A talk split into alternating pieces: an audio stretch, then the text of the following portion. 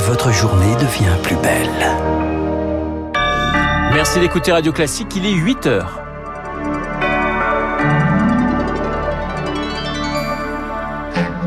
La matinale de Radio Classique avec Renaud Blanc. Elle s'appelle Christina, cela fait un mois qu'elle vit recluse à Kharkiv, en Ukraine. Kharkiv, deuxième ville du pays où les forces ukrainiennes défendent pied à pied la ligne de front. Les automobilistes l'attendaient. La remise à la pompe entre en vigueur aujourd'hui, 15 centimes par litre minimum de gagné. Elle se voit déjà en station. À qui va-t-elle profiter? Le détail dans ce journal. Et puis, il neige ce matin sur la Normandie, les Hauts-de-France et le Massif central. Mais c'est surtout le gel que les agriculteurs redoutent. Les arbres fruitiers sont particulièrement exposés. Radio classique. Et le journal de 8 heures nous est présenté par Lucille Bréau. Bonjour Lucille. Bonjour Renaud, bonjour à tous. La vie suspendue des habitants de Kharkiv en Ukraine. Un tir de roquettes et missiles russes s'abattent à intervalles réguliers sur la deuxième ville d'Ukraine, faisant trembler la terre. Kharkiv, c'est la ligne de front, le point zéro, dernière position ukrainienne avant les forces russes. La métropole d'un million cinq cent mille habitants n'est plus qu'un vaste champ de ruines. Comme à Kiev, cela fait un mois que ceux qui n'ont pas réussi à fuir se terrent dans le métro. 15 000 personnes y vivraient. D'autres, comme Christina, veulent coûte que coûte rester chez eux. Elle s'est confiée à Rémi Vallès. Depuis plus d'un mois, elle passe ses nuits sur un lit de fortune, un petit matelas posé dans un couloir étroit qu'elle décrit comme l'endroit le plus sûr en cas de raid aérien. Malgré la menace constante, Christina est formelle, pas question de quitter Kharkiv. C'est très douloureux de voir ma ville détruite par les Russes, mais je suis chez moi et je ne veux aller nulle part ailleurs. Il n'y a rien d'héroïque là-dedans. Bien sûr, je suis souvent effrayée, mais la peur s'estompe avec le temps et vous comprenez que vous devez continuer à vivre. Et pour continuer à vivre dans une ville en ruine et qui manque de tout, Christina se raccroche à la photographie, sa passion devenue son métier. C'est ma manière d'être utile. Quelqu'un devait immortaliser les crimes des envahisseurs russes et les montrer au monde entier.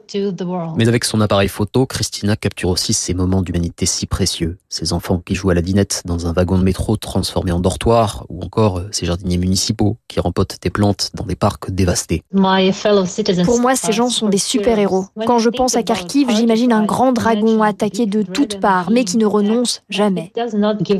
Comment voulez-vous quitter une ville où les gens sont si courageux Et quand la guerre sera enfin finie, Christina espère montrer la résilience de Kharkiv à travers une grande exposition. Le témoignage de Christina, recueilli par Rémi Vallès. Alors cette guerre peut-elle durer des mois? Le Pentagone craint désormais un conflit prolongé. Pourquoi? Car les forces russes sont en train de se recentrer sur l'est du pays, justement Kharkiv, mais aussi le Donbass au sud. Volodymyr Zelensky anticipe ce matin des attaques puissantes, y compris sur Mariupol. Mariupol qui attend désespérément son couloir humanitaire. Moscou promet qu'il sera ouvert dans une heure pour évacuer des civils vers Zaporizhia, à 200 km à l'ouest. Le ministère russe de la Défense assure répondre à une requête personnelle d'Emmanuel Macron et du chancelier allemand Olaf Scholz. Kiev a envoyé 45 bus vers la ville assiégée, mais pour le médecin humanitaire Raphaël Bitti, qui a beaucoup travaillé en Syrie, cette décision russe est d'abord stratégique. Cette stratégie russe marche très bien, elle a très bien marché en Syrie, elle marchera très bien aussi en Ukraine. On encercle, on bombarde, on assiège et on terrorise la population et on la fait céder euh, par le froid, par la faim, par le manque de soins, etc.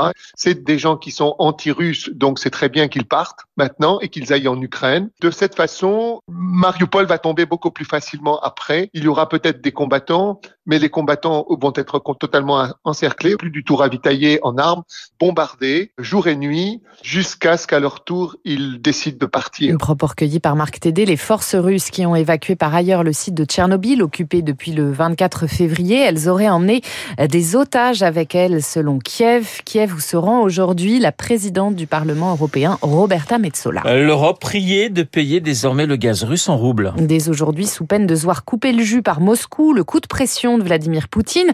En cas de refus, il menace d'annuler les contrats en cours. Les Européens entendent bien continuer de payer en euros ou en dollars. Alors pour ce qui est des carburants, la fameuse remise d'au moins 15 centimes par litre à la pompe entre elles en vigueur aujourd'hui? Pour 4 mois, dans les faits, Milly Vallès, les prix affichés prennent déjà en compte cette ristourne. Pas besoin de sortir la calculette, les prix à la pompe ou sur les panneaux prennent déjà en compte cette remise qui va toucher tous les types de carburant. Ce sera 15 centimes de moins par litre en Outre-mer, 17 en Corse et 18 centimes pour la métropole et donc la majorité des automobilistes car les taxes ne sont pas les mêmes selon les territoires. Côté économie, si vous avez une petite voiture avec un réservoir de 35 litres, eh bien cela fera 6 euros de moins sur un plein jusqu'à 13 euros si vous avez un gros véhicule. Mais attention, cela ne veut pas dire que les tarifs à la pompe ne vont pas continuer à augmenter, car cette aide n'est en aucun cas un blocage des prix. Tout dépendra du baril de pétrole dont le prix peut fluctuer encore à la hausse. Enfin, notez que ce coup de pouce de 18 centimes ne compense pas entièrement l'envolée des prix de ces derniers mois. Le litre de gasoil a pris plus de 50 centimes depuis le début de l'année. L'essence, un peu plus de 30 centimes. Les précisions d'Émilie Vallès, c'est ce qu'on appelle un rétropédalage. L'acteur Gérard Depardieu, qui a plusieurs fois fait l'éloge de Vladimir Poutine, dénonce désormais, je cite, les folles dérives inacceptables de ce dernier. Il promet de reverser les recettes de ses trois prochains concerts au Théâtre des Champs-Élysées aux victimes ukrainiennes. Il y chante Barbara ce soir, samedi et dimanche. Ah, Lucille, il est 8h06 sur Radio Classique et vous vous réveillez peut-être sous la neige ce matin. Oui, les sols blanchissent sur les Hauts-de-France, la Normandie, le Massif central, la neige qui tombe aussi sur Paris ce matin. 22 départements sont en vigilance orange. Le gel, lui, pourrait saisir les premiers bourgeons sur les arbres, les cerisiers, abricotiers, pêchers, les pruniers sont particulièrement exposés et cela inquiète les agriculteurs, d'autant que ce gel printanier est voué à se répéter selon Emmanuel Buisson de l'application d'Agrométéo Winat. Le gel de printemps, c'est quelque chose qu'on connaît bien, hein, qui n'était pas exceptionnel.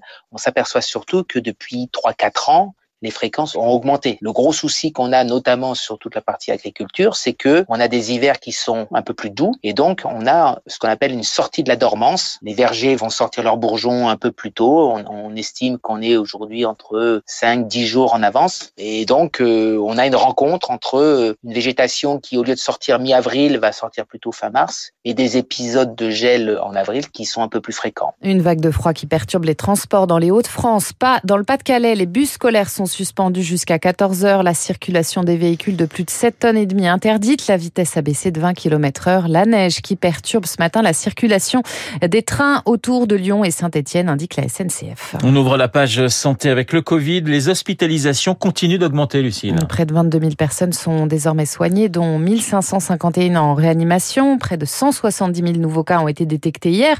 On le sait maintenant, la majorité des infections se font dans les lieux clos. Les États-Unis viennent de lancer un grand plan de plus de 5 milliards pour améliorer la qualité de l'air dans les écoles, les aéroports notamment. Un exemple à suivre pour l'épidémiologiste Antoine Flau. Il y a des ingénieurs qui travaillent sur d'autres systèmes de purification de l'air avec des lampes ultraviolets par exemple. Si on arrivait à rendre la qualité de l'air intérieur équivalente à la qualité de l'air extérieur où ne se produisent pratiquement pas de contamination, on pourrait penser que quel que soit le variant qui pourrait surgir, nous serions protégés. On pourrait baisser le masque sans aucune difficulté, même quand le virus circule de façon très active. On aurait sécurisé ces locaux. Propos recueillis par Rémi Pfister. Et puis les Bleus vont enfin connaître leurs adversaires au premier tour de la Coupe du Monde de foot 2022 au Qatar. Le tirage au sort a lieu aujourd'hui à 18h à Doha. La France figure dans le chapeau 1, celui des têtes de série. Merci Lucille, on vous retrouve à 9h pour un prochain point d'actualité. Il est 8h09 sur l'antenne de Radio Classique. Dans un instant, Guillaume Tabar et son édito et puis mon invité, le président d'Elab, Bernard Sananès, pour le tout nouveau baromètre Elab, les échos Radio Classique.